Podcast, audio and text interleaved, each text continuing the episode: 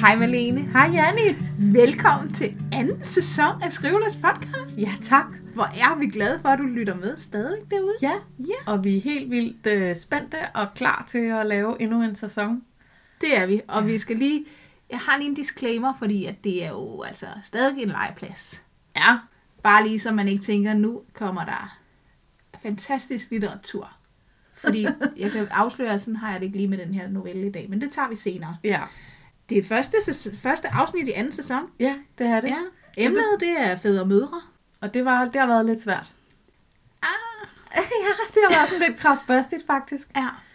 Øh, overraskende svært at skrive om, synes jeg. Ej, du sagde med det samme, åh oh, nej. Ja, ja, hvis man hører hvis man hører 12. afsnit i første sæson, Ja. så kan man godt høre, at jeg sådan får sådan en hel øh, mavepuster. Ja. ja, det hører jo med til historien, at vi selv har puttet det emne ned i dåsen. Ja, det kan man da godt fortryde nogle gange. ja, det kan man selvfølgelig godt. Altså, jeg, jeg tænkte, nå, nå, det er fint, der kan jeg, jeg kan sagtens skrive noget, men jeg vil sige, jeg synes faktisk alligevel, det har været svært, det har været svært overhovedet at finde på noget, fordi der var mange veje, man kunne gå, ikke? Jo. Altså, så, men øh, det bliver spændende, og som du siger, så har vi, øh, lige inden vi gik i gang med at optage i dag, har vi jo siddet og talt sammen, og har bekræftet hinanden i, at vores podcast er en legeplads. Ja. Det er ikke et sted for perfektionisme, Nej. eller præstation, øh, eller andet øh, kvababbelse. Nej. Det er en legeplads. Det er et sted, hvor vi har det sjovt, og hvor vi udvikler os, og hvor vi bare øh, eksperimenterer og prøver os frem. Og så ligger vi også lidt op til, at du måske har noget skrivelyst derude, Ja. og har lyst til at skrive med på emnerne. Ja. Fordi i virkeligheden, så dengang vi startede med at lave den her podcast, der talte vi jo om, at det vi rigtig gerne ville, ud over selv at komme i gang med at skrive, og selv at, at have et skrivefællesskab, det var at skabe noget skrivelyst hos andre. Ja. Så det håber vi stadigvæk på. Det er stadigvæk vores erklærede mål, og det er stadigvæk vores erklærede mål, at det her det skal være for sjov. Så det er sagt. Så er I det hvert sagt, fald, ja, ja. så- Og når det så er sagt, så er vi også blevet enige om, at øh, de der noveller, vi har skrevet, de er garanteret bedre, end vi selv lige går og regner med, ikke?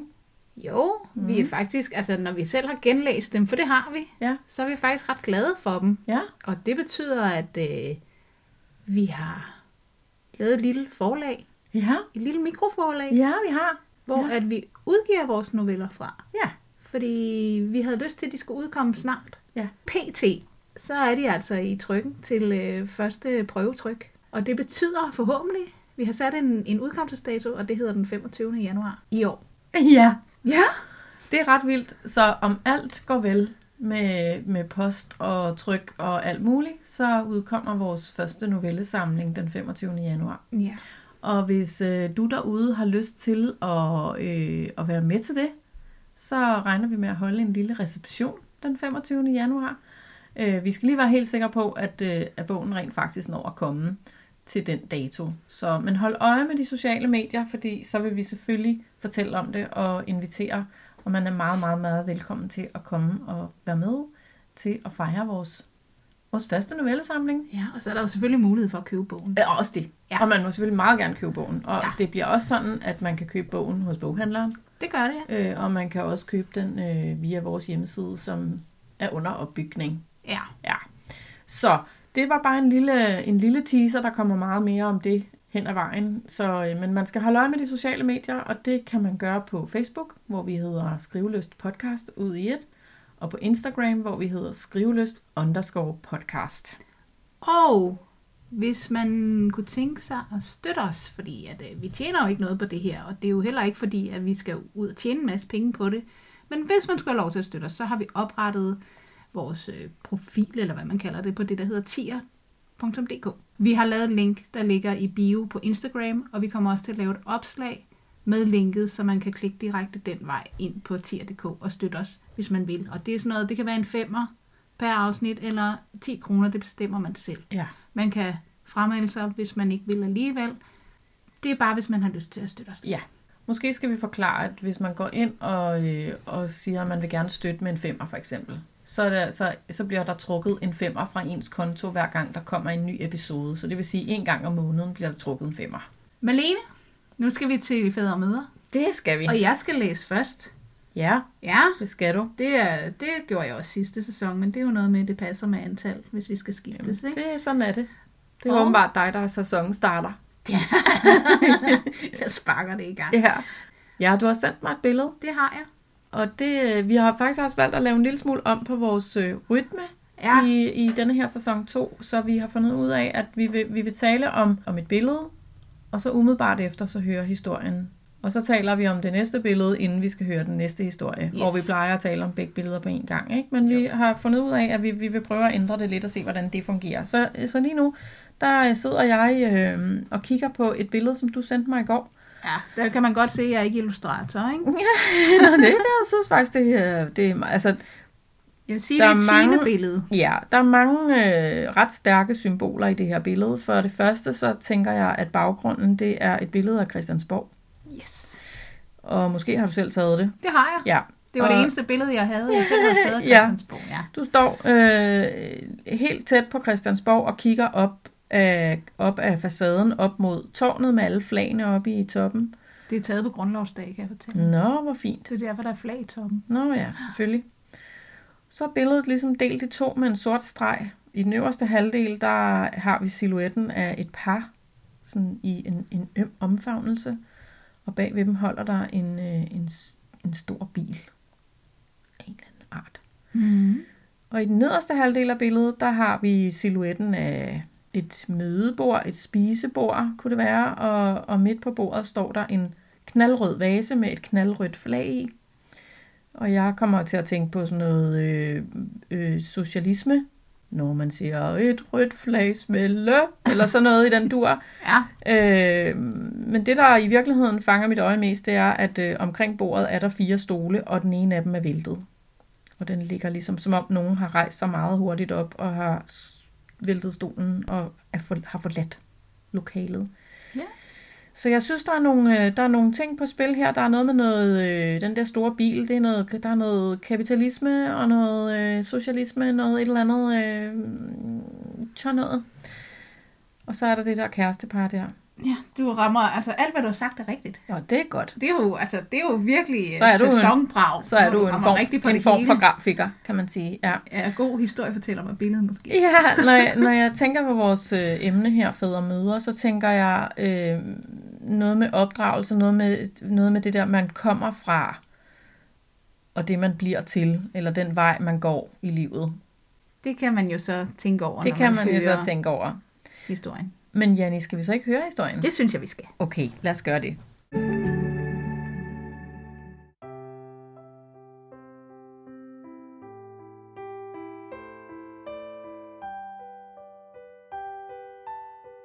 Oprøret.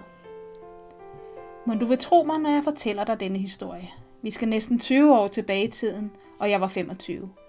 Man kan kalde det for en kærlighedshistorie, men nogen vil også kalde det for et ungdomsoprør. Du skal høre om den dag, hvor mit valg af kæreste kulminerede som en slags oprør mod min far. Min far er socialdemokrat. Ikke på den moderne måde som i dag, men på den rigtige, vi alle arbejdere måde, hvor vi svinger den røde fane, og alle er med i arbejderbevægelser og fagforeninger. Om han stadig stemmer på dem, det ved jeg ikke. Han stemmer på venstrefløjen, det ved jeg med sikkerhed. Den dag jeg fik stemmeret, så var det min fars klare overbevisning, at nu kunne vi rigtig tale politik sammen. Han havde ventet på den dag, for inden havde han meget svært ved at finde noget at tale med mig om. Min interesse for politik var, som mange andre 18-årige, ikke lige så stor som hans, og jeg skulle også lige finde mit fodfæste. Jeg vidste dog, jeg ikke var enig med ham, og det er vi fortsat ikke. Jeg boede i København på daværende tidspunkt, så vi så ikke meget til hinanden eller talte i telefon for den sags skyld hvilket helt sikkert skyldtes, at han kun ville tale politik og glemte at høre efter, når jeg fortalte om andre ting, som jeg havde på hjerte eller oplevet. Faktisk så holdt jeg op med at fortælle ham om resten af mig. Dog spurgte han altid ind til, om jeg ikke snart havde fået en rigtig kæreste, som jeg havde lyst til at tage med hjem til ham. En dag blev han mig for meget med alt den politiksnak og hans hissen sig op i det røde felt. Det var som om jeg skulle stå til mål for alle de andres politik, som han ikke var enig i. Men jeg var hverken engageret eller meldt ind i noget parti. Derfor tog jeg en drastisk beslutning. Jeg ville melde mig ind i et rigtigt højrefløjsparti, men ikke nok med det. Jeg ville kunne fortælle min far, at jeg var i dialog med en af dem, som han så som hans største politiske fjende, og en af dem, som han tit hissede sig op over i fjernsynet som en ung, højrøvet ignorant. Du kender ham måske også og har en mening om ham, for han er stadig i politik. Markus Schmidt, som er meget veltalende, højtuddannet og yderst synlig i den offentlige debat, og så er han noget af en stemmesluger i sit eget parti. Men han var ikke så højt placeret som nu, men alligevel ret kendt, og så var og er han stadig en rigtig pæn mand. Jeg skrev en mail til ham, men hvad jeg skrev, vil jeg ikke fortælle dig her. Det bliver imellem ham og mig. Han indvillede dog i at mødes med mig til en god snak og en kop kaffe. Jeg ved ikke, hvorfor jeg blev overrasket, men han viste sig at være en rigtig flink fyr, og vi havde meget mere at tale om, udover den time, han havde afsat til mig på vores første møde. Min intention med mødet var at kunne fortælle min far, at jeg var i dialog med Markus, for måske at melde mig ind i politik. Jeg vidste, det ville få min far helt op i det felt, han selv havde malet komplet rødt. Men der skete noget andet mellem Markus og mig. Vi blev forelsket. Jo, det er sandt, for han var virkelig sød, sjov, og selvom du måske tror, du kender ham, så kender du kun en lille del af ham, men du kender ham slet ikke, som jeg gjorde. Nu kan du nok regne ud, at jeg selvfølgelig skulle have Markus med hjem til min far en dag. Jeg havde ikke advaret ham på forhånd, men bare fortalt, at jeg denne gang ville have en ny kæreste med hjem, og jeg havde fortalt ham fornavnet, selvom jeg ikke forventede, min far ville kunne huske det. Der blev heller ikke fortalt, hvad min nye kæreste beskæftigede sig med. Markus havde jeg advaret om, at min far elskede at tale politik, men at de nok ikke kunne finde det store fælles fodslag. Det jeg ikke havde fortalt, var, at det parti, Markus og ham som person, var min fars yndlingsaversion. Vi ankom efter halvanden times kørsel i Markus' mørkblå Mercedes og kørte ind i indkørslen, og jeg kunne fornemme min fars måbende ansigtsudtryk igennem ruden, da han så, jeg ankom i sådan en fin stor bil. Er du klar? Jeg kiggede over på min kæreste, som fornemmede, at spørgsmålet måske ikke rigtigt var henvendt til ham, men til mig selv. Han lænede sig over mod mig og kyssede mig lidt længere, end jeg havde forventet. Men det var dejligt, og han fik mig til at slappe af. Jeg er helt klar på at møde din far. Det skal nok blive hyggeligt. Vi steg ud af bilen og gik tæt sammen hen til hoveddøren og ringede på. Det var ganske formelt, men jeg havde aldrig følt mig hjemme hos min far, så derfor var det naturligt nok for mig. Jeg vidste jo godt, min far allerede havde set os gennem vinduet, så han havde sikkert skulle sunde sig, inden han åbnede op, eller han skulle finde de rigtige ansigtsfolder frem, for det tog noget tid, inden der blev åbnet. Det kan også være, at han troede, han havde set forkert, men det havde han ikke. Jeg gik først ind og gav mit far et kram, og så tog jeg fat i Markus' hånd og trak ham med indenfor og præsenterede dem for hinanden. Markus var meget formel og venlig, som enhver ny svigersøn ville være i første møde med sin kærestes far. Nå, der kender man dig fra tv, sagde min far med en snært af faktisk stemme, og uden at trykke min kæreste i hånden til goddag. Kom indenfor. Han efterlod os alene i entréen og gik ind til sin kone, som ikke var kommet med ud endnu. Sikkert fordi der var noget i køkkenet, der ikke kunne forlades. Jeg kunne høre en visken fra køkkenet, da vi nærmede os. Min fars kone, som var sød og venlig over for alle, tog hjerteligt imod os begge to. Sikkert en overraskelse. Havde jeg vidst, vi ville få så fint besøg, så havde jeg da gjort noget ekstra ud af det, sagde hun. Det skal lige siges, at der altid var gjort noget ekstra ud af det, og der aldrig manglede noget. Du skal ikke tænke over at gøre noget ekstra ud af det for min skyld, bare fordi du har set mig i fjernsynet, sagde Markus. Fortæl mig hellere, om der ikke er et eller andet, jeg kan hjælpe til med, for jeg holder meget af at være i køkkenet. Mine skuldre faldt lidt ned, da min fars kone til synlædende faldt godt i hak med Markus. Men min far stod og mulede lidt over ved køleskabet, hvor han var klar til at tage noget koldt at drikke ud. Skal jeg ikke hjælpe dig med det der? spurgte jeg min far, og tog den flaske hvidvin ud af hånden på ham, som han stod med i den ene hånd, mens han kiggede på den øl, han havde i den anden. Kan sådan en overhovedet drikke en ordentlig håndbejer, brummede min far. Ej, far, han har altså et navn. Jeg håbede inderligt på, at det ikke blev hørt af andre end min far og mig. Kom, lad os gå ind i stuen med det, og tag du bare et par øl med. Det der mener du da ikke seriøst, spurgte min far mig, da vi var inde i stuen og væk fra køkkenet. Hvad bilder du dig overhovedet ind at slæbe sådan en med inden for min dør? Jeg satte flasken med vin hårdt ned på bordet, der var dækket med du og flotte servietter. Gider du godt at tage dine fordomsbriller af og prøve at se mennesket bag politikken, snærede jeg. Hvis du så kunne se lidt ud over din farvede brillekant, så kunne det være, at du kunne se, at vi mennesker indeholder og kan tale om andet end politik. Der findes faktisk andet i verden end det. Jeg var vred. helt utrolig vred. Min far mumlede noget, jeg ikke kunne høre, og lidt efter kom hans kone og min kæreste ind med de første fade. Markus var blevet iført min fars forklæde, som havde afbildet Tuborgs store logo på hele maven. Når min far havde det på, så drillede vi ham altid med, at det burde være et Faxe Fad-logo, for han var lille og buttet og havde en stor mave. Så det så helt forkert ud på min slanke kæreste, som gik helt rank med sit velfriserede lyse hår og med oprejst pande. Da vi satte os ned, sad jeg selvfølgelig ved siden af min kæreste, og over for ham sad min far. Der var pinligt tavset, indtil min fars kone bød ind. Tag endelig noget mad og lad fadene gå rundt. Min far glemte, eller havde bare forlagt dem for dagen, alle gode manerer og tog selv først. De eneste lyde, der kunne høres, var bestikket skramlen mod fadene og min fars hårde små prost. Han var rødglødende. Hvad må vi byde at drikke? spurgte min fars kone, for igen at bryde tavsheden. Jeg sad hele tiden og tænkte på det helt rigtige at sige, men der kom intet frem, og jeg var flov over at have taget Markus med hjem til min far. Det var slet ikke fair over for Markus, og han kunne sikkert ikke kende mig, som hende han var blevet forelsket i i det selskab. Jeg skal bare bede om noget vand, for jeg skal jo køre hjem. Han rakte selv ud efter kanden og hældte op. Fanden til politisk korrekthed, udbrød min far. Jeg vidste, at han var alt for fin og føler sig for vigtig til at kunne drikke en rigtig håndbejer. Det er vel næppe en skam at holde sig fra alkohol, når man skal køre bil, vel far? gav jeg igen af samme hissige skuffe. Det kunne du måske lære noget af. Skal du være fræk og hænge mig ud foran din nye opblæste kæreste? Han skubbede stolen så hårdt tilbage, at den væltede, da han rejste sig op for at puste sig rigtig op. Markus tog mig på låret for at give en positiv tilkendegivelse af det, jeg havde sagt, og sagde sig selv. Jeg fornemmer, du ikke bryder dig om min tilstedeværelse og din datters valg af kæreste. Men du skal vide, jeg holder meget af hende og gerne vil passe godt på hende. Min far stod bare og prustede som en vred tyr, og anede ikke, hvad han skulle svare. Markus havde altid ordet i sin magt og glemte aldrig at holde på formerne. Måske det er bedst for alle, hvis vi takker af for i dag og drager hjem. Det er ikke til nogens glæde at være i selskab med hinanden, hvis den ene part er meget uønsket. Beklager meget ulejligheden. Men jeg håber for din datters skyld, at du vil finde det i dit hjerte at acceptere hendes valg en dag. Han rejste sig og tog min hånd. Sammen gik vi ud til bilen og kørte tilbage til København. Jeg begyndte at græde, og han var så umådelig sød at holde ind til siden og trøste mig. Jeg var så ked af, at jeg havde sat ham i den forlegenhed, men jeg var ikke ked af, at min far var blevet sat på plads.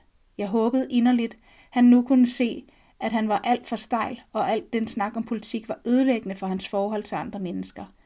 Han var alt for ensporet og glemte, at der var rigtige mennesker bag, som havde følelser og andre værdier i livet. Jeg talte ikke med min far i flere måneder. Desværre holdt det ikke mellem Markus og mig. Han var ellers en rigtig god og sød kæreste, men han fik en mulighed i Bruxelles, og jeg havde travlt med at færdiggøre mine studier i København, hvilket gjorde afstanden ødelagde forholdet. Jeg taler stadig med ham en gang imellem, og har kun positivt at sige om ham. Min far og jeg taler aldrig politik mere, og taler kun meget kort sammen en gang imellem. Men nu tænker du sikkert over, hvad jeg fik ud af det, som min far oplevede som et oprør. Det er helt op til dig, og du behøver ikke dele dine tanker med mig. Efterfølgende er der sket det, at hans kone døde, og nu har han fundet en kæreste, som jeg på ingen måde kan være i stue med. Det handler ikke om politik, men om typen. Måske det også bare er en slags kærlighedshistorie, men for mig virker det som, hvad der må have føltes som mit ungdomsoprør, er blevet til hans pensionsoprør.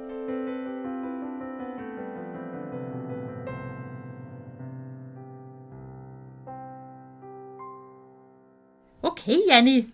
Det synes jeg var en god sæsonstarter, den der. Tak. En, øh, en dejlig, øh, ikke trekantsdrama i denne her omgang, men, øh, men måske lidt øh, alligevel...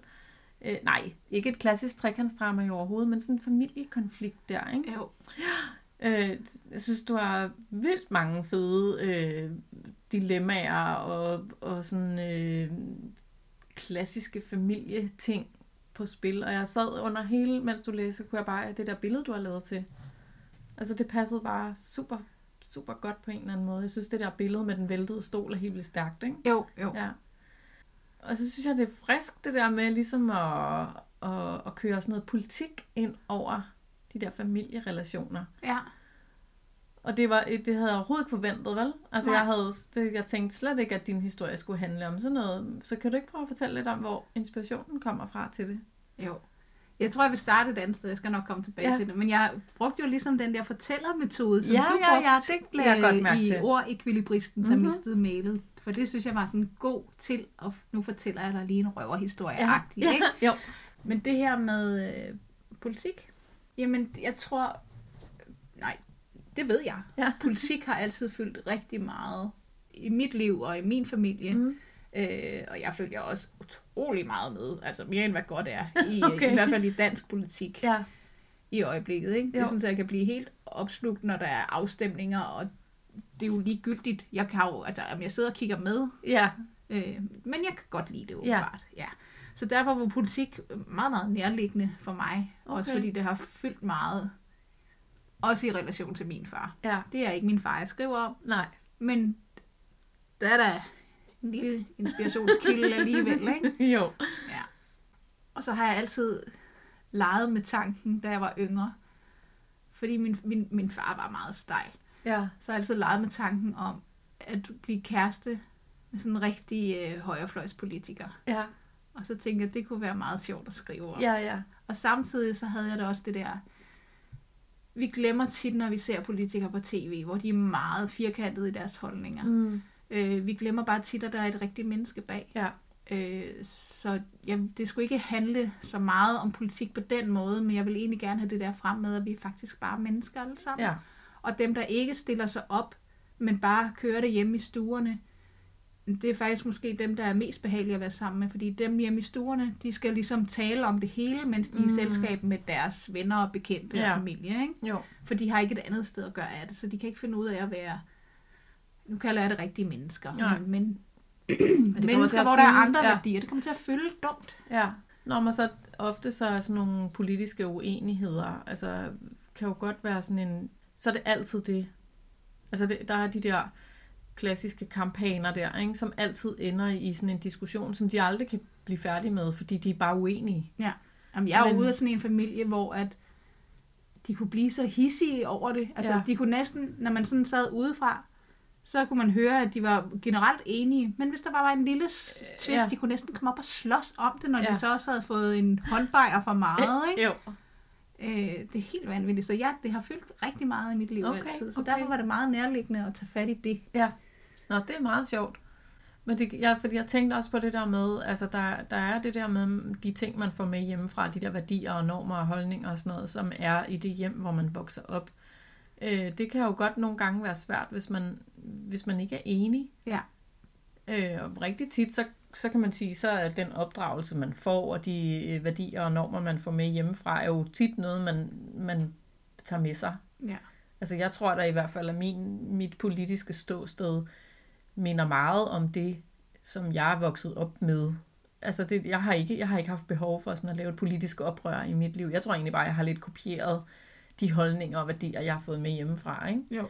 Øh, men jeg kan sagtens genkende det der med, at man sådan føler sig øh, sådan anderledes, ikke? eller at man har nogle andre værdier, eller nogle andre øh, lyst til noget andet, gerne vil leve på en anden måde, eller sådan, Ja. ja. man på, jeg tror, de fleste mennesker på et eller andet tidspunkt i deres liv er nødt til sådan at gøre en form for oprør, eller have, i hvert fald stille spørgsmålstegn ved, skal jeg bare ligesom reproducere det, som, som jeg har lært, eller skal jeg gå min egen vej? Ikke? Jo. Og nogle gange kan man godt slå sig lidt på det der. Ja, det kan man godt. Mm. Det kan man godt. Og så havde jeg også øh, her i historien, så havde jeg ligesom lagt vægt på, hvor meget hun har travlt med at fortælle om sin fars hissighed. Ja. Hun er jo faktisk også selv. Ja. Altså, hun banker den der flaske hvidvin ned i bordet, Ja. ikke? og hun råber af ham, når han sådan... ja.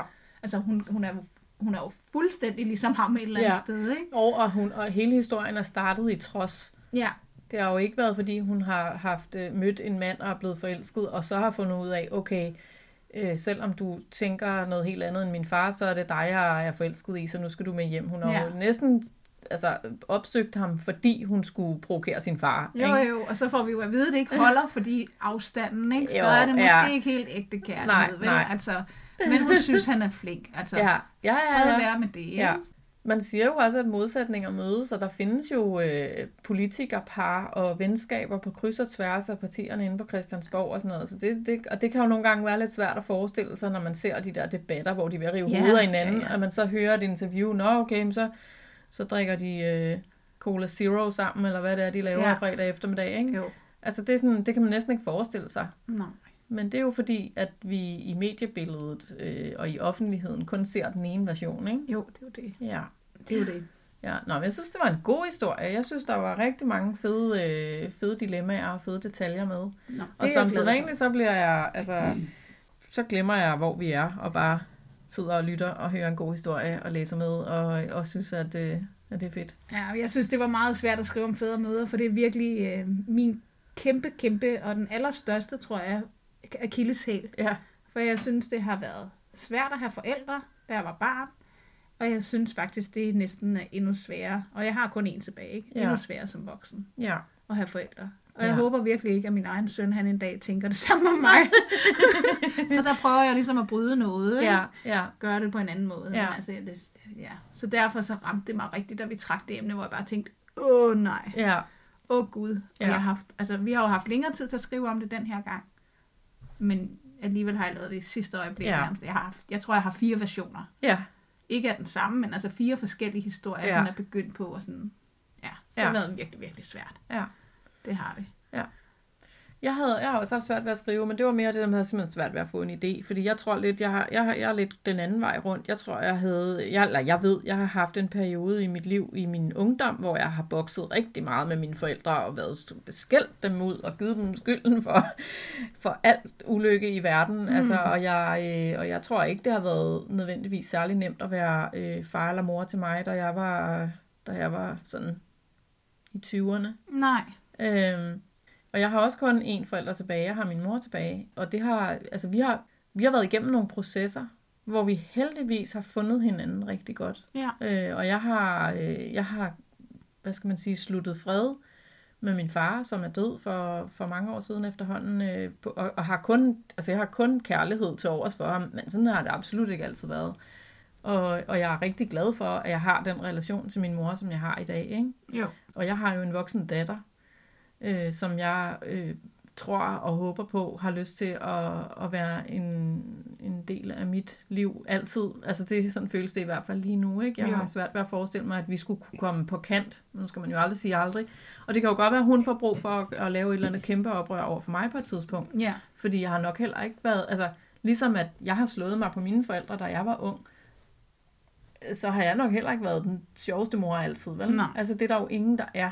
Nej, det er jo også... Jeg, jeg, øh, jeg var rigtig bange for at skulle være mor selv. Ja, Så jeg havde en psykolog, der sagde til mig, Jenny, du skal ikke være bange for at begå de samme fejltrin, som dine forældre gjorde, men du kommer til at begå nogen, ja, og det bliver dine egne. ja. Og det kan godt være, at din søn en dag kommer og siger, det var jeg faktisk ikke helt okay. Nej. Men du skal ikke være bange for at begå de samme. Nej. Så. Men det, det tænker jeg, altså, og, og jeg har også lidt sådan, at øh, den, der er sådan den der klassiske med, at, øh, at når man vokser op, så jeg, vil aldrig være ligesom min far, eller jeg vil aldrig være ligesom min mor, og det eneste, man sådan set gør, det er at gå ud og være nøjagtig lige sådan, ikke? Fordi det er jo enormt svært at gøre noget andet, end det, man har lært. Det er mega svært. Og jeg har da igennem min datters opvækst hørt mig selv sige ting, hvor jeg har sådan måtte stoppe op og tænke, "Hva? øh, hvem sagde det?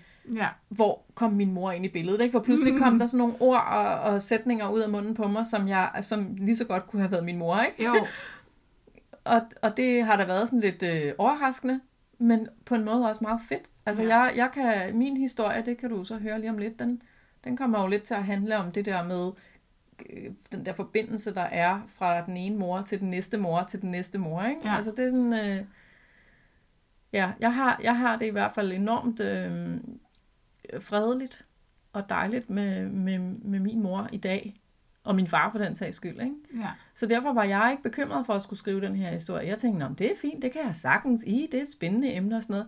Men jeg kunne ikke finde på noget. Nej, okay. Jeg havde virkelig svært ved at komme i gang, altså. Ja. Og jeg fik en idé, og, og den, det var ligesom den, men den var bare sådan, den var bare lille. Der Ja. var ikke så meget at komme efter. Så det, det, det er den, jeg er gået med, og det må vi jo så se, hvor det bærer hen. Ja, Men jeg har jo også lavet et billede til dig. det har du da. Det har jeg nemlig. Jeg kan se, det er et billede af dine hænder. Det er det. Og det er som om, du holder på noget. Ja. Øh, og så er der sådan noget hvidt sløragtigt noget ud af. Mm. Sådan lidt sløret, det kunne være røg, men det er sådan noget, jeg tænker, at det er sådan noget sjæls energi, Mm-hmm. som du prøver at holde fast på, men som ikke kan undgå at komme ud. Ja. Ja, og så har du lagt øh, en sort blonde mm. henover, altså top og bund af billedet.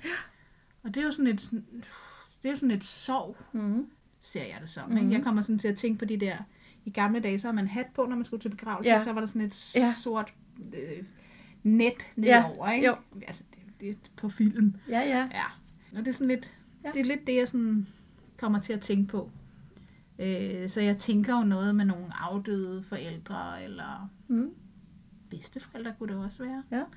Ja, nu når du selv sagde det der med Ja. generationer. Ja, ja, ja, men det, ja. Er, øh, det er slet ikke helt forkert, det du har fat i der. Jamen, det er et meget fint billede, og der kan man godt se, at du har lidt mere grafisk talent, end jeg har. Jamen, jeg, var, jeg synes ellers, det var rigtig svært. Jeg havde jo lyst til at... Øh, og, øh, altså, his, min historie hedder også øh, Min mors hænder. Så ja. Jeg havde jo lyst til at køre en tur ind til min mor og spørge, om ikke jeg lige kunne tage et billede af hendes hænder, men jeg var altså ikke i god nok tid. Så det blev mine egne. Jamen, jo, du har også flotte hænder. Ja. Ja. Ja, tak. De ligner min mors. Men Malene, vi Ja. skal høre din historie. Det er nemlig det, vi skal.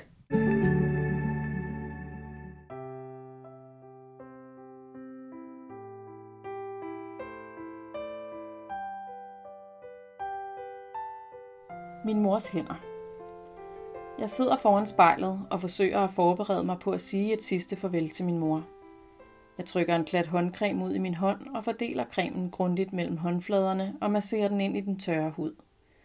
Jeg sidder lidt og betragter mine hænder, mens cremen trækker ind i huden. Jeg har lange, smalle hænder. Der er begyndt at komme små brune pletter på den tynde hud hen over håndryggen. Det havde min mor også, og vores hænder ligner hinanden mere og mere. Det er ubegribeligt, at hun ikke er i verden mere. Jeg ser på mit spejlbillede. Jeg ser træt ud. Jeg har mørke render under øjnene, men jeg er også ked af det. I dag skal vi sige farvel, og så begynder en helt ny tid for mig. Jeg skal leve videre i en moderløs verden. Kommer du, skat? Min mand kalder på mig ned fra stuen. Jeg må hellere samle mig lidt og se at komme videre. Jeg kan ikke sidde her hele dagen. Vi skal være i kirken om en time. Jeg åbner æsken med puder og lader make opbørsten af mit ansigt. Jeg falder i staver, mens mine tanker igen løber på langfart. Jeg ser i glimt scener fra min barndom. Gud, hvor du ligner din mor, siger en dame med røde læber og meget højt hår. Min mor ser kærligt på mig og ærer mig over håret. Hvor er du blevet stor, siger en anden dame ved en skrivemaskine. Hun har bolsjer i skuffen og et stort stempel med sort blik i en stempelpude. Jeg synes, damerne er fjollede. Jeg ligner i hvert fald ikke min mor. Hun er en voksen dame, og jeg er bare en pige. Jeg stiller make tilbage i det lille keramikkrus på hylden under spejlet. Jeg fisker en lipgloss op af et andet krus ved siden af og skruer proppen af. Jeg sidder lidt med lipglossen foran ansigtet, men jeg har ligesom glemt, hvad jeg er i gang med. Et nyt glimt trænger igennem. Nå da da, man kan godt se, hvem der er din far, var. En fremmed mand blinker til mig og stikker en pegefinger ind mellem mine ribben, så hele min krop ormer sig. Det er ikke særlig rart, men det ser åbenbart ud, som om det kilder, for manden gør det igen. Jeg griner, selvom jeg ikke vil. Hende kan du ikke løbe fra, Jørgen, siger manden med en høj stemme og roder mig i håret, så jeg bliver helt rundtosset. Min far ser på mig og smiler kærligt. Nej, det kan jeg nok ikke, siger han, og lægger armen omkring mig, så manden ikke kan rode mere med mit hår og mine ribben. Det er dejligt, selvom jeg synes, det er fjollet, at manden siger, at jeg ligner min far. Min far har fuldskæg og briller, og jeg har ingen af delene. Er du okay? Min mand stikker hovedet ind ad døren og ser på mig med kærlige øjne. Han ved godt, det er en svær dag for mig i dag. Jeg smiler gennem tårer og nikker. Jeg kommer lige om lidt, siger jeg, og rømmer mig. Lyden af min stemme kan ikke rigtig komme igennem, så jeg må prøve igen og gentage mine ord lidt højere. Han smiler til mig og stryger mig over kinden med bagsiden af sin hånd. Han kysser mig let på panden og forlader mig igen. Jeg åbner lågen til mit klædeskab og finder en kjole frem. Jeg har strøget den, så den er klar til dagen. Den er som en uniform. Den er sort og har en passende længde på både ærmer og søm.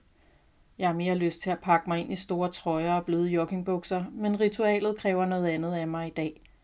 Jeg ved, at min mor ville sætte pris på, at der holdes på formerne.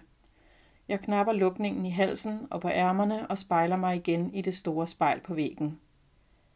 Ah, men altså, vil I nu holde op, viner min farmor. I ligner jo hinanden som to dråber vand. Vi står ved siden af hinanden. Vi har de samme kjoler på, og vi har begge hvide sløjfer i håret. Det er min mor, der har syet kjolerne til os. De er helt ens, bortset fra skråbåndet på ærmerne, som har forskellige farver. Vi kigger på hinanden og laver ansigter. Vi ligner i hvert fald ikke hinanden. Jeg er meget større end min lille søster, og jeg har også længere hår. Jeg rækker tungen af hende ud gennem mellemrummet i tandrækken i min overmund. Jeg har tabt begge mine fortænder. Hun griner. Måske gør det ikke noget, vi ligner hinanden. Jeg kan faktisk godt lide at ligne min søster, selvom jeg mere synes, det er hende, der ligner mig. Jeg sætter mig ind på passagersædet. Vi skal forbi stationen og hente vores datter. Min mand kaster et blik i bagspejlet, før han kører ud af indkørselen. Det gør han altid.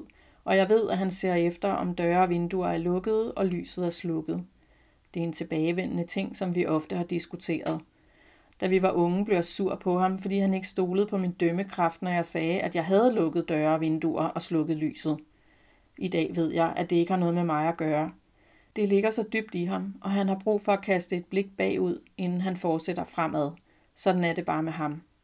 Det var i grunden noget mærkeligt noget at skændes om, men alle par har vel deres små opgør. I guder, hvor du ligner din far, sagde min mor altid, når jeg insisterede på at gøre tingene selv, selvom det gik hurtigere, hvis hun hjalp mig. Hvor fanden var du ligner din mor, kvitterede min far, når han syntes, jeg var for hurtig på aftrækkeren og alt for impulsiv. Jeg forstår det bare ikke, beklagede jeg mig til min mormor. Hvis jeg ligner alle de andre, hvem ligner så mig? Jamen det gør jeg da, smilede hun til mig og holdt mit ansigt mellem sine elskelige bløde mormorhænder. Mærker du ikke det? Jeg blev glad, når hun sagde sådan, og jeg sender min mormor en kærlig tanke.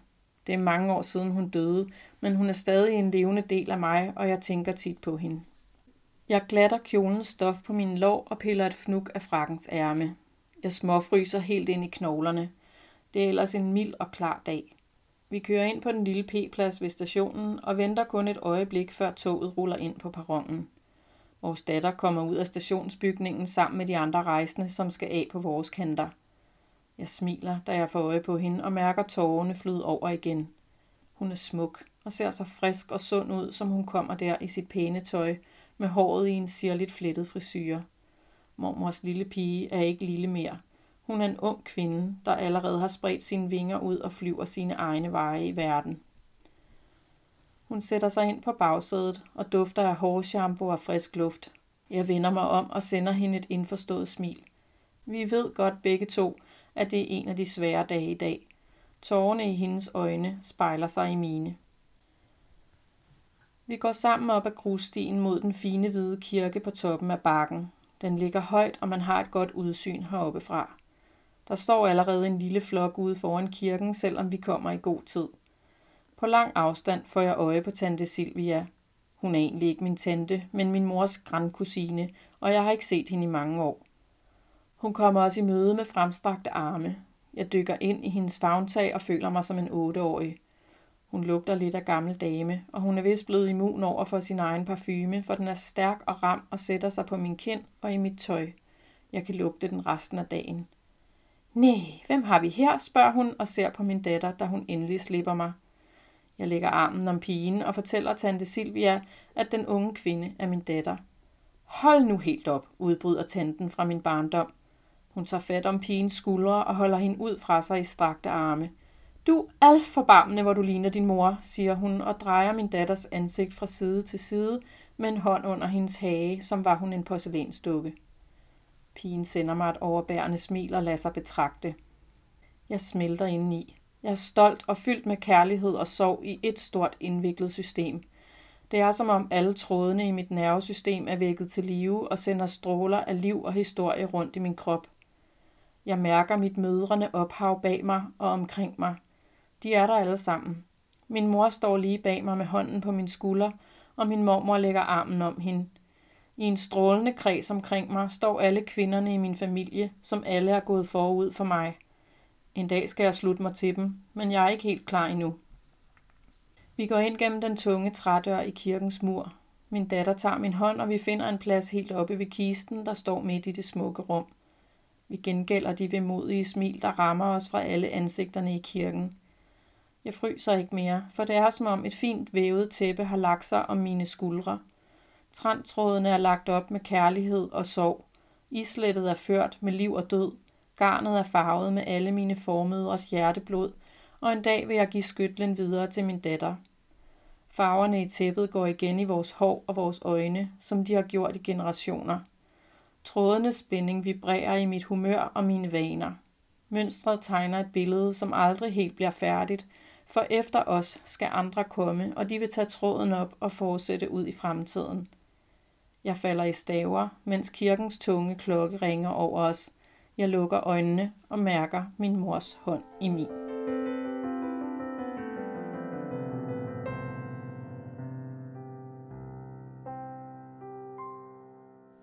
Men Lene, jeg blev helt rørt. Åh, gjorde du det? Ja, du så det måske slet ikke, men jeg skulle lige tørre en lille tår væk. Skulle du det? Ja. Nå. Især der, hvor du sagde, at din mormor, eller personens mormor havde sagt, at du ligner dem, eller jeg ligner da dig. Ja, ja. Åh, Ja.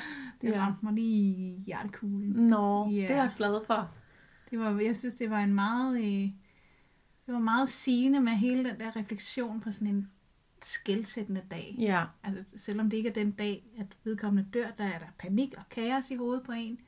Men til begravelsen, og det er jo måske derfor, man holder fast i det ritual, ja. det er den dag, hvor man ligesom får øh, ja, lagt låg på. Det var måske en forkert reference, ja. men man får ligesom reflekteret og sådan får ting til at passe lidt ind. Ikke? Jo. Ja, og så det der med, at man ligner både sin mor og Ja. sin far. Ikke? Og hvor er det bare fint skrevet. Jeg har hverken briller eller fuldskæg, eller hvad nej, var, nej, stod, nej. Ikke?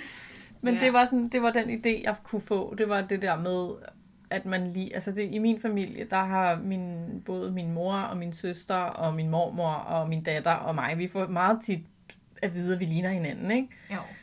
Og det gør jeg også. Nu Ja, og det, ja, men det, og det gør vi, og, der, og det, det har jeg det rigtig dejligt med. Jeg synes, det er sjovt, at vi ligner hinanden, og jeg synes, det er sjovt, det der med, at man kan se øh, generationer, der, altså nogle gange, så, så er der noget, der bliver sprunget over.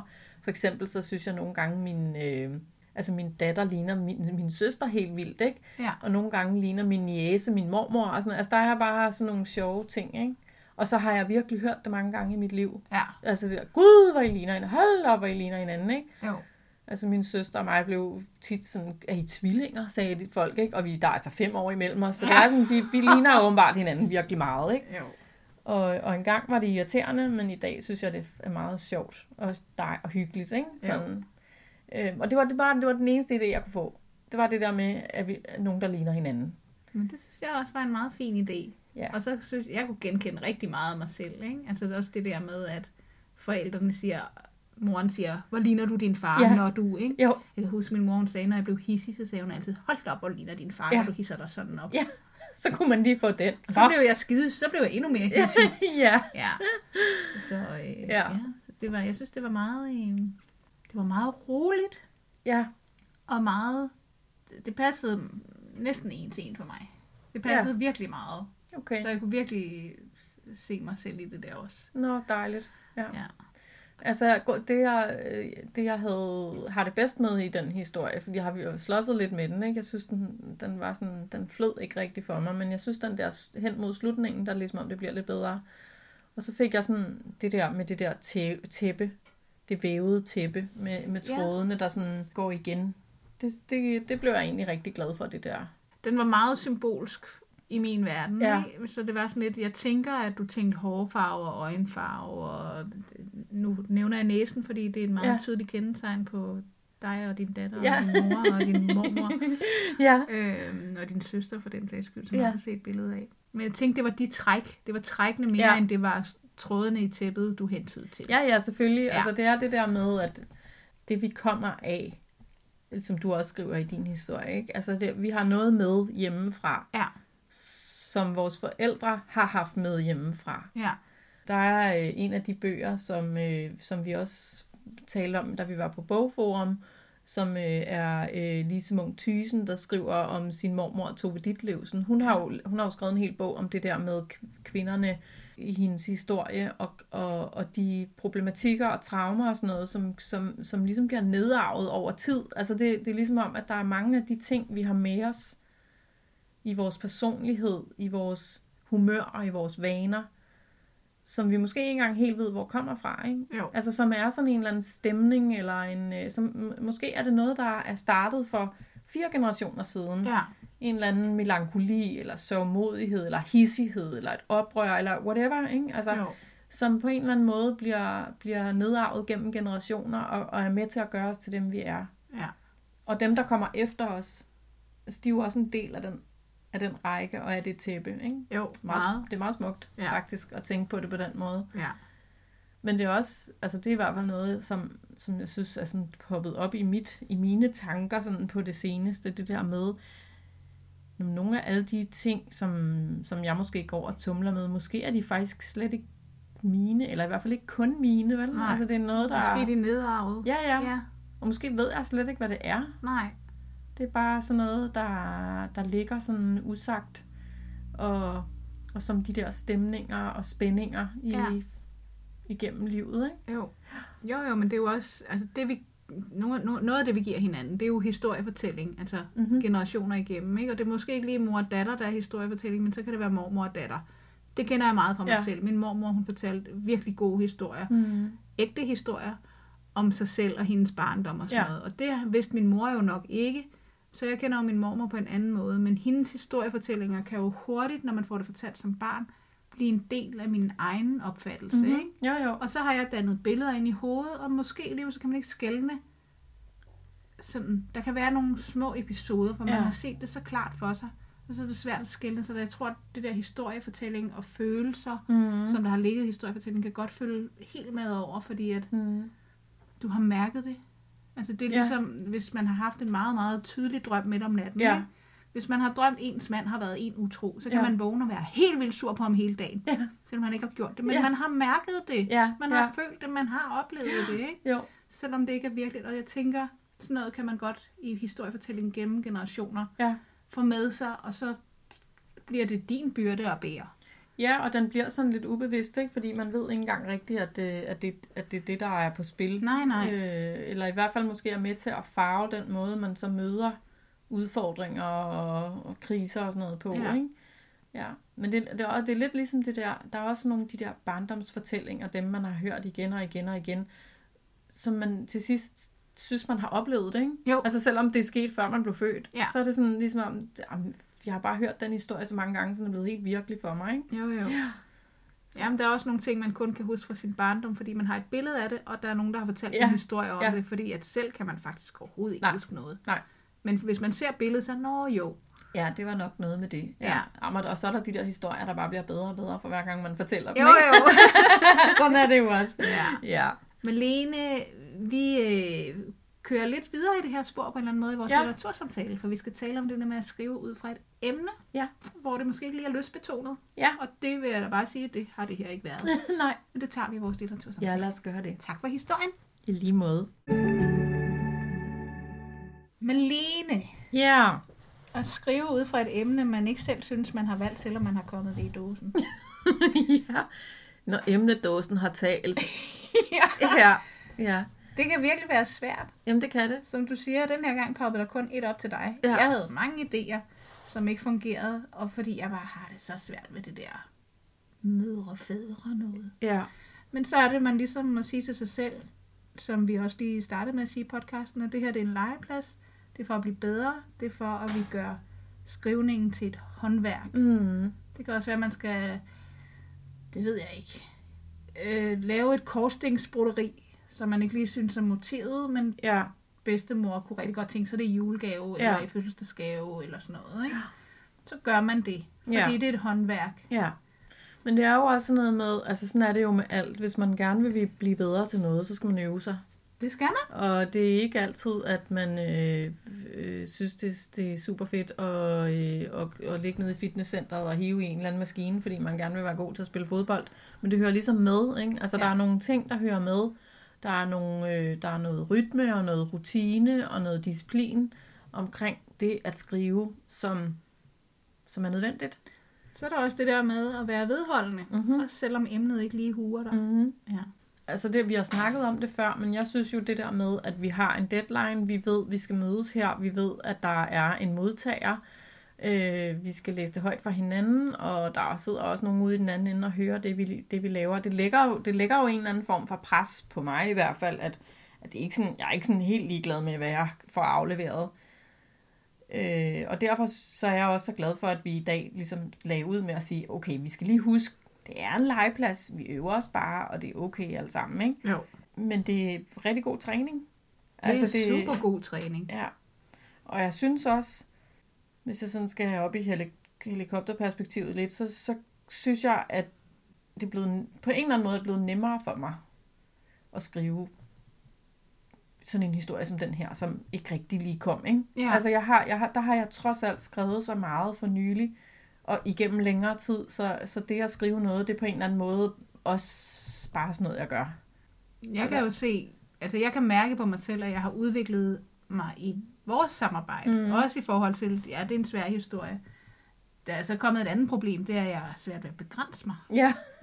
Ja. ja. Øh, men det er jo så fordi, at man har fået et eller andet, så ved man, så kan man fylde ud med nogle sanser, og så kan Ja. man fylde ud med noget symbolik, øh, ja. ligesom dit tæppe, ikke? Øh, jeg havde det her med, med Tuborg for Nå ja, ja den, ej, den fik jeg slet ikke nævnt. Det var skide sjovt, den der lille faxefad der. Det synes jeg faktisk var rigtig sjovt. Øh, ja. Så, så, Jamen, så man, har rigtigt. fået nogle, man har fået nogle gode ting i værktøjskassen, som man lige kan trække op for Ja. at give det et eller andet ekstra, eller Ja. give det noget, så man også selv kan komme videre. Ja. Ikke? Nå jo, men så det der med at ligesom sige, jamen, øh, okay, jeg har denne her idé. Den skal starte et eller andet sted, og den skal slutte et eller andet sted, og så skal der noget ind imellem. Ikke? Altså, så der er også noget sådan helt rugbrødsagtigt i at, at ligesom få, øh, få stablet en historie på benene. Ikke? Jo. Jeg har, denne her gang, der har jeg faktisk brugt et af dine knep, det der med at skrive øh, punkt, altså ja, lave punkter. Pindemand, ja. Pinde, ja, som jeg jo så også har 20 stjålet fra nogle andres idé. Men det er ja, jeg skider om det, bare det virker. Men det, det gjorde jeg, fordi jeg havde de der glemt af nogen, der ligner hinanden. Ja, Nå, men så skrev jeg dem op. Okay, jeg ligner min mor, jeg ligner min far, jeg ligner min søster, jeg ligner min mormor, og sådan Ja. der, ikke? Så, og det var, faktisk, det var faktisk det første, jeg havde. Og så kom den der scene med øh, at sidde foran spejlet og gøre sig klar til sin mors begravelse. Altså, den kom langt senere i forløbet, ikke? Jeg Okay, havde egentlig ja. først de der, de der forskellige øh, relationer. ja, ja. Så, øhm, og så var, det, så var det jo først til aller, aller sidst, at det der med, med kludetæppet, eller med det vævede tæppe, at det ligesom, at det blev sådan afslutningen, ikke? ja. Og den kunne jeg jo kun skrive, fordi jeg ligesom havde gået igennem nogle processer og fået, fået bygget en historie op. Så det der med ligesom at få for, på en eller anden måde næsten at få foræret øh, metaforen, ikke? Jo. Altså den, jeg ved ikke, hvor, jeg ved faktisk ikke rigtig, hvor den kom fra. Altså, men den, kunne- jeg, jeg var i hvert fald ikke i stand til at finde på den først. Nej. Vel? Det var slet ikke sådan, at jeg tænkte, uh, lækkert sprogligt billede, det skal jeg have med i min historie. På, på ingen måde. Og det giver måske også meget god ting i forhold til det der med at Petermann skrive, som jeg siger. Ja. Jeg bruger det faktisk også, når min, når min søn han er ordblind. Når han skal skrive noget til skolen, han synes er rigtig, rigtig svært, så Ja. siger jeg, men prøv lige at fortælle mig, hvad er det, du gerne vil fortælle? Og så kan han godt nævne nogle punkter. Så siger Ja. jeg, nu har vi allerede skrevet det her, så skal vi bare have nogle fyldord på. Ja, Det er bare et rigtig, det er et rigtig godt værktøj. Og det mm. betyder ikke, at man ikke kan være kreativ og finde på noget nyt eller. Nej, noget. overhovedet altså selvom man synes, man har lagt en plan. mm. Det synes jeg, jeg kan, jeg kan også godt selv lide det, når jeg ja. har svært, så prøver jeg at stille op også. Ja. Jeg synes, det synes jeg i hvert fald er en af de ting, der giver en meget god, øh, sådan et, et sådan, og det er noget af det, der er kommet med rutinen og erfaringen i forhold til, at vi har skrevet så meget, som vi har det sidste års tid. Ikke? Ja. Så selvom, det, selvom emnet er svært, selvom idéerne ikke kommer myldrende, så har jeg på en eller anden måde fået nogle værktøjer i min værktøjskasse, der gør, at jeg får alligevel skrevet en historie, Ja, som oven i købet kan få dig til at fælde en tårer. Det er sgu da ret fantastisk, ikke? det er da helt vildt ja, godt. ja, det er det da. ja, for du rammer noget i mig. Ja, ja. Og det er også, som vi talte om, inden vi gik i gang med at optage her i dag, så sagde jeg til dig, jamen hvis man rammer en med sin historie, så er den jo ikke helt dårlig. Nej, nej, Altså, så kan den jo stadig noget. selvfølgelig kan det. Ja. Ja, og selvom det ikke måske var øh, stor litteratur, øh, så, så er der alligevel noget, og det er i hvert fald endnu en brik i mit, i mit system. Ikke? Altså det var endnu en erfaring med en historie, endnu en erfaring med at få produceret noget, Ja. og få hoved og hale på et eller andet, selvom det ikke lige kom sådan flyvende helt af sig selv. Ikke?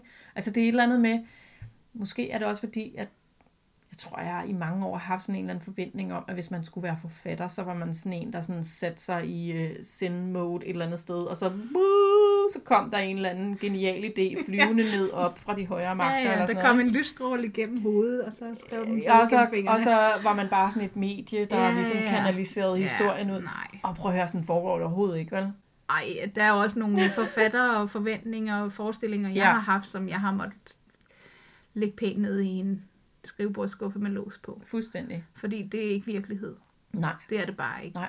Jeg synes også, når man har et emne, man har lidt svært ved, så synes jeg, det er meget rart at læse noget litteratur, eller se mm. nogle dokumentarer, eller se en film, eller sådan noget. Ja. Øh, og der ved jeg jo, at du er ved at læse en bog, hvor jeg har set filmen. Nå ja, ja, det er faktisk rigtigt. Som jo Ja. også har lidt med fædre og mødre, og det, Det der har med den. nedarvede ting at gøre. Ja, det har den nemlig. Den hedder Brænd alle mine breve, hedder den, og den er skrevet af Alex Schulman. Ja. Og den har faktisk, den, den handler præcis om det, vi snakkede om tidligere, det der med, at tilbage i historien er der foregået noget, der er sket noget, der er en forfader, Ja. øh, der har en, et traume. ja. I det her tilfælde er det en morfar, der har et traume, som, øh, som har sat sig som sådan noget vrede. Altså sådan en helt eksplosiv vrede. Mm. Og det er bare øh, passeret ned igennem generationer, Ja. som, øh, værsgo min ven, her har du en lille arv. Så den der vrede, øh, hovedpersonen selv føler, og pludselig opdager, gud, jeg er ved at give den videre til mine børn. Hvad er det for noget? Ikke? Hvor Mm. mm. kommer det fra? Det må jeg prøve at gøre noget ved. ja. Og det er en helt vild... Altså, jeg bliver, jeg bliver enormt optaget af den her historie. Jeg synes, det var så spændende, det der med, at man ligesom bare arver de der, Ja. de der, de der lag af ting og sager, ikke? uden Jo. rigtig helt at vide, hvor det kommer fra. Men det er en meget god idé at, ligesom at finde noget litteratur, der også omhandler emnet lidt, så man ja. Kan blive inspireret, eller få en idé, når man læser noget, ja. Eller ja, som jeg siger, det kan også være en dokumentar, man ser ja. Om et eller andet. Ikke? Altså, det er bare meget godt, og, så, og det er, når, når du, vi har jo en kort deadline, ikke? Jo. normalt, på en måned, hvor vi skal nå at skrive og det hele. Ja. Det vil sige, at øh, jeg kan også godt mærke, når vi har trukket et emne, så sporer jeg mig meget ind på, at alt, hvad jeg kan opfange, mm. At det prøver jeg sådan at suge til mig for at se, kan jeg bruge det til et eller andet. Ja. Så jeg vil sige, ideen til mit kom også sådan i sidste øjeblik. Ja. Hvor jeg ja. tænkte, gud ja. ja. ja, det har jeg sgu da egentlig altid. Nå, det er meget sjovt. Ja. Nå, men jeg sidder også og tænker på nu, det er sjovt. Jeg havde jo sådan set skrevet min historie, da jeg hentede denne her bog på e-reolen. Ja. Men det er jo klart, at jeg bliver totalt draget af den og fanget af den, fordi at det er det, jeg er optaget af lige i øjeblikket. Ikke? Præcis. Altså det, så sådan er det jo også bare. Ikke? Og som ja. jeg sagde, så har jeg... Øh, altså denne her øh, Lise Munk Thysen, der har skrevet Tove Ditlevsen, var min mormor, var jo en bog, som jeg blev totalt draget af, fordi jeg troede, den handlede om Tove Ditlevsen. Det gør den sådan set også, men den fortæller bare en meget større historie, som næsten er endnu mere spændende. Ikke? Jo. Altså, og jeg jeg synes, det er dybt interessant. Ja. Øhm, så, så, øh, og Lise Munk Thysen var en af dem, der var på Bogforum og, og, øh, og holdt et foredrag, som jeg jo lappede i mig. Mm. Jeg synes, det er så spændende. Ja. Øh, Jeg er jo også i gang med at skrive en roman Ja, det er om min mormor Ja. og hendes ungdoms hendes ungdomskærlighed og sorg og tab og alt sådan noget der, ikke, som er enormt spændende. ja, som vel også har sat spor tilbage, eller sat spor i dig, ikke? Ja, det tror jeg. Mm. Det tror jeg. Men, men under alle omstændigheder, så kan man sige, det der med at skrive noget, fordi man skal, Ja. og fordi man har sat sig det for. Det kan være frustrerende, det kan være svært, det kan være bøvlet, men det giver noget. Ja, jeg kan godt lide, at man sætter sig en deadline. Nu har vi jo en naturlig deadline, men også hvis du derude gerne vil skrive med, mm. så er det meget godt at sætte sig en deadline for Mhm. at blive færdig, eller sige, Nå, så kom den ikke længere end hertil. Nej. Men jeg har fået skrevet noget. Ja. Det er helt okay. Altså, Ja, det er mere det det, der med, med at blive ved og fastholde sig og Ja. få øvet sig. Altså, ja, man skal også træne i fitnesscenter, hvis man Ja. skal blive en rigtig god fodboldspiller. Ja. Sådan er det bare, Ja. selvom det ikke er sjovt den dag. Øh, Men det tror jeg også, og det der med at ligesom sige, jamen, øh, sætte sig et eller andet for, nu vil jeg skrive hver måned, vil jeg skrive om et emne, ligesom vi gør, eller hver uge vil jeg skrive øh, fire sider i en eller anden bog om noget, whatever. Men bare det der med kontinuerligt at blive ved, og blive ved, og blive ved, og blive ved. Også når det ikke lige glider, ikke? ja. Fordi det giver noget. Det gør det virkelig. Ja, og så er det også, altså jeg synes jo også, det er meget fedt, at vi har fået oparbejdet noget mere værktøjskasse hen over et år, ikke? Jo, jo. Hvor man lige kan gribe lidt ned i den og sige, okay, Og må så- jeg, går, jeg går heller ikke helt lige så meget panik, som jeg gjorde i starten, når jeg ikke lige kunne finde på noget. Ej, jeg var da lidt tæt på panik den her gang. Det kan jeg da godt indrømme. Ja, men, også sammen, men jeg tænker alligevel det der med, at vi har alligevel fået den der erfaring, der hedder, om det godt at jeg ikke kan finde på noget, men der er en deadline, og jeg kommer med noget, fordi det gør jeg hver gang. Så Ja. ja. det gør jeg også den her gang. Så den der troen på, at det skal nok gå alligevel, den, den er begyndt at indfinde sig hos mig i hvert fald.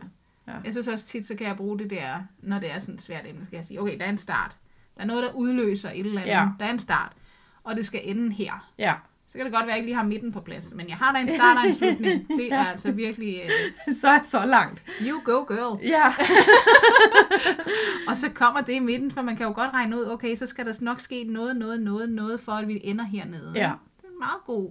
Ja. Og så kan man jo for eksempel tage fat i sådan en øh, gokket forfatter, eller fortæller, der pludselig siger noget. Ja, det kan man. Ikke? Altså, så kan man sige, Nå, okay, hvis ikke jeg kan finde på andet, så kan Ja, jeg da ja. finde på sådan en direkte fortæller, der siger, Ja. nu skal du bare høre, Ja. og slutter med, ja, nu har du så hørt det her, og det må du så i øvrigt selv finde ud af, hvad fanden du vil stille op med, ikke? Jo, der er jo også et eller andet med, jo, der er noget med karaktererne, for det er jo også noget med at sætte nogle modsætninger op. Det gjorde jeg jo i den grad, Ja, ikke? Altså, jo. fandt en, der var meget ordentlig og meget, øh, Ja. altså, man kunne næsten se, hvor snorlige midterskillingen sad, Ja. og hvor fint og ranglet han var i tøjet, måske lidt stiv i det, og faren, der bare var sådan en hu, hu, Ja, tyr, der bare ja, puster sig op, indtil han eksploderer, ikke? jo, jo, jo. Øh, og lad sådan nogen mødes, og så bare sige, jamen den ene eksploderer, den anden han holder bare fat? Ja, Det er Og også bare så? sjovt at Ja. lege med dem, ikke? Jo. Og hvad, hvad så med dem i midten? ja. Hvordan reagerer Hvad sker de? der med dem, der står rundt om? Ja. Ja, ja, men og det der med, altså fordi så kan man sige, jamen, det er jo bare sådan en, øh, et, et, et teknisk knep, du har. Okay, Mm. jeg, har, jeg skal have to karakterer, som har hver deres øh, foretegn, Ja. og så skal jeg placere nogen imellem dem.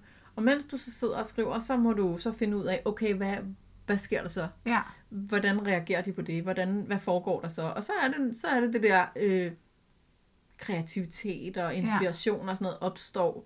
Men der skal være en ramme, og der skal være en, øh, der skal være et eller andet stilas omkring det, som Ja. du kan arbejde ud fra, ikke? Jeg synes, jeg havde mit... Jeg tror, det første, jeg havde, det var sådan mit dilemma. Ja, Altså, hvad sker der, hvis man kommer hjem med den her meget blå person til Ja. den her meget røde far? Ja. Hvad sker der Ja. så? Ja.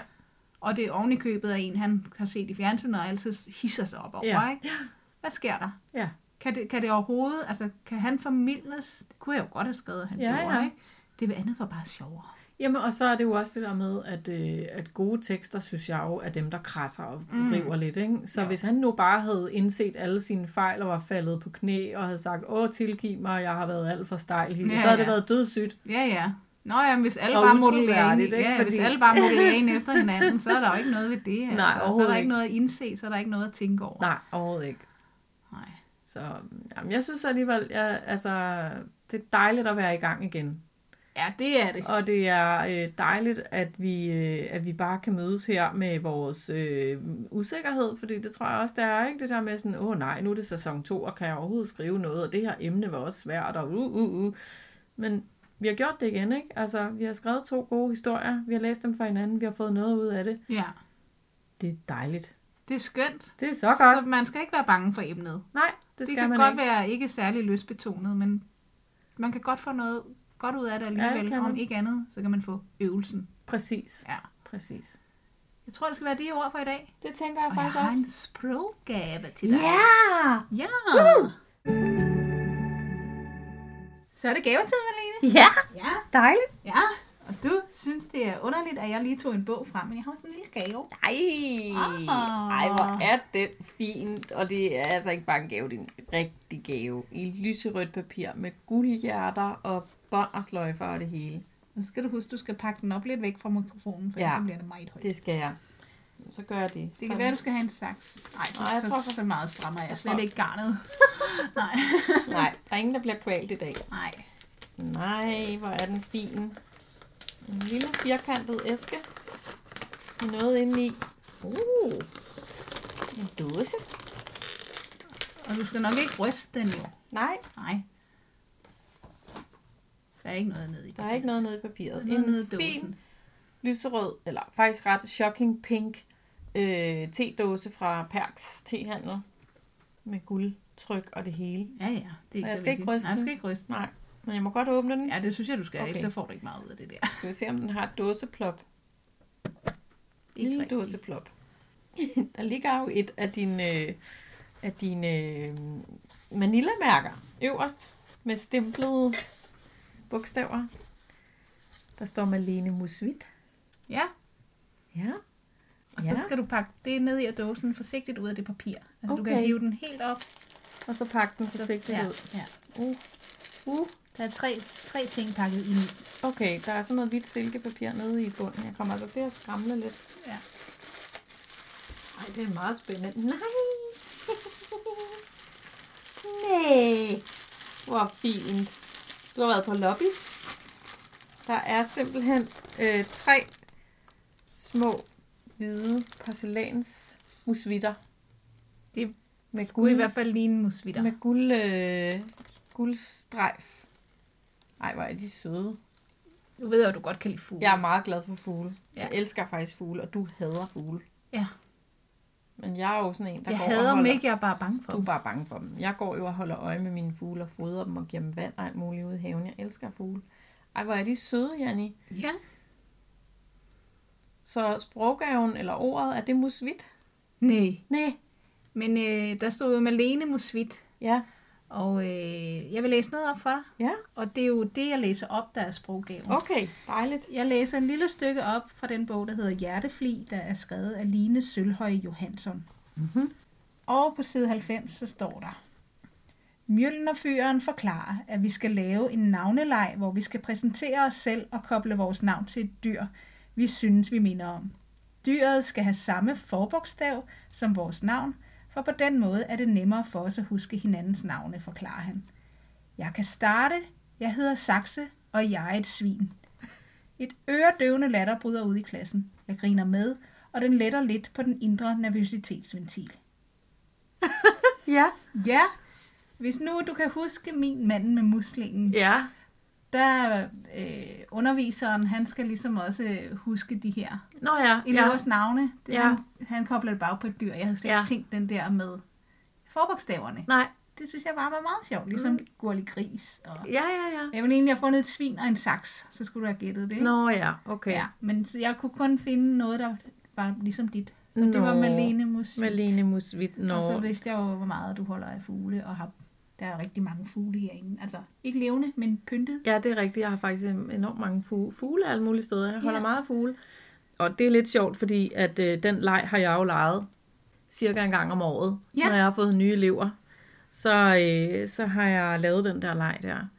Øh, og jeg plejer at sige, når jeg skal sige mit eget, så plejer jeg at sige, at jeg er magiske Malene. Ja, Ja, og det er meget sjovt, fordi dengang jeg gik på seminaret, der legede vi også den leg, og jeg kan stadigvæk huske, at en af mine medstuderende, han var Mads Megabøger. ja. Så det er meget sjovt, men Malene Musvit, den er jeg faktisk rigtig glad for. ja. Ja. Så det var, øh, det var for ligesom at, jeg, da jeg læste det her i bogen, så ja. kom jeg jo til at tænke på min egen historie, hvor Ja. jeg sådan tænkte, gud ja, jeg brugte også det her. Ja, Jeg synes altså ikke, det er noget, jeg har prøvet selv. nej, Øh, så da jeg fandt på det, synes jeg, at jeg var helt øh, ny op, at det var helt vildt godt fundet på. ja, jamen, det er også rigtig godt fundet på. Og så læser jeg det i den der bog, og så var det bare sådan, ah, det skal Ja. ja. jeg læse højt for dig. Ja. ja. Så det bliver en sproggave, og så var min søn med ude og finde de tre små Ja. musvitter. Nå, Ja, de var fine. han synes, han passede meget på dem, fordi Ja. den ene har altså haft knækket Den halen. ene har knækket halen, kan jeg godt se, den er blevet repareret, men Ja. det gør ikke noget. Så han var stadig- meget bange for, at der skulle ske noget, så han har passet meget godt på mm, Malenes musvitter. Nej, dem er jeg glad for. Så må Ja. du hilse William og sige tak, fordi du fortalte mig jo også, at du skulle på... Du ville jo gerne vide, om jeg vidste, om der lå et lobbys øh, genbrugsting et sted, der havde åben, Ja, fordi du skulle ud og finde en sproggave. Så jeg vidste sådan set godt, at du skulle ud og, og finde noget. Hvor fint! ja, så det var en lille Ej, tak. Musvit-gave Tak. til at starte ud med. Ja, den er jeg rigtig glad for. Det var godt. Tak, Janni. Velbekomme. Så er det tid til at trække næste måneds emne, for Det vi er lige ved at være slut med podcasten Ja, for denne her det. gang. Det er det. Så øh, jeg øh, har fundet den gode gamle emnedåse frem. Ja, Jeg ryster den lidt. Og så er det dig, der skal trække, så vi skal lige høre, om ploppet er der. Wup. jeg håber, jeg trækker den, som vi har lagt ned i i dag. Ja, Ja, det kan jeg godt tænke mig. jeg har lagt en ny en ned i dag. Ja, det har det er meget spændende. Jeg har en. Ja. Det var ikke den. Nej. Den hedder Forventninger. Oh, forventninger. Ja. Forventninger er ulempen, eller hvad hedder sådan noget? For forventninger er råden til alt ondt. Det ved jeg da ikke. Der kan være gode forventninger. Ja, så, det kan er der være, rigtigt. så kan man blive skuffet på sine forventninger, Ja. ja. hvis man ikke lige får forventningsafstemt. ja, Ja, det er meget moderne at forventningsafstemme, ikke? Forventninger. Forventninger. Det er godt. Okay. Fedt emne. Ja. Det er det næste, vi skal skrive om. Og du har en måned? Ja, Ja. det har jeg. Ja. Og jeg er sikker på, at øh, hvis jeg havde to, så skrev jeg den lige til sidst alligevel. Jeg har tårnhøje forventninger til din historie. Uh, uh. Okay, okay. Jamen, det må jeg prøve, om jeg kan leve op til. Det bliver meget spændende. Ja, Ja. Men altså, jeg synes bare, det er dejligt at være kommet i gang igen, og jeg glæder mig sådan set til at, at skrive den. Der popper ikke lige en hel masse op i hovedet på mig sådan.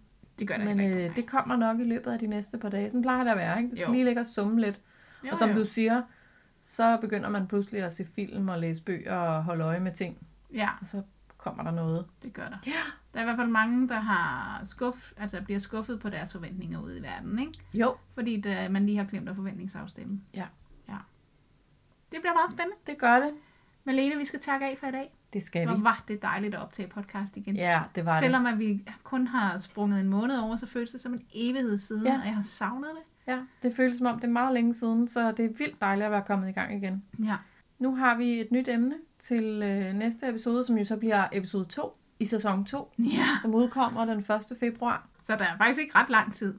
Nej, det er der ikke. Så vi skal bare se at komme i gang. Og det er jo også, når februar og februar så er en kort måned, så det er endnu kortere. Prøv at høre, vi får dødtravlt. Ja. Hvis I vil se vores billeder, og hvis I vil se alt det andet, vi ligger op omkring det, vi har talt om, øh, anbefalinger og sådan noget, så skal du kigge med på de sociale medier. Mm-hmm. Det kan du gøre på Facebook, hvor det hedder Skriveløst Podcast ud i et, og på Instagram, hvor vi hedder Skriveløst underscore podcast. Ja. Og kunne du tænke dig at støtte os med en femmer, eller en tier, eller hvad du nu end har lyst til, så har vi lagt et link, øh, hvor man kan gå ind og støtte os på tier.com. Jeg tror, det var det, Malene. Det var det. Så var der lige øh, den der den 25. januar, oh, ja. der udkommer vores Ja. ja. øh, fysiske bog med Ja. ja. vores noveller fra første sæson. Ja, det bliver altså rigtig spændende. Ja. Følg med og kom gerne, når vi holder reception. Ja, Det vil være så hyggeligt at møde jer. ja, helt vildt. Øh, og hvis du har fået lyst til at skrive med, så gør du selvfølgelig bare det. Og hvis du har gode emner til emnedåsen, så vil vi meget gerne høre fra dig. Tusind tak for i dag, Malene. Og i lige måde. Tak fordi du lyttede med derude. Vi ses. Hej. Hej.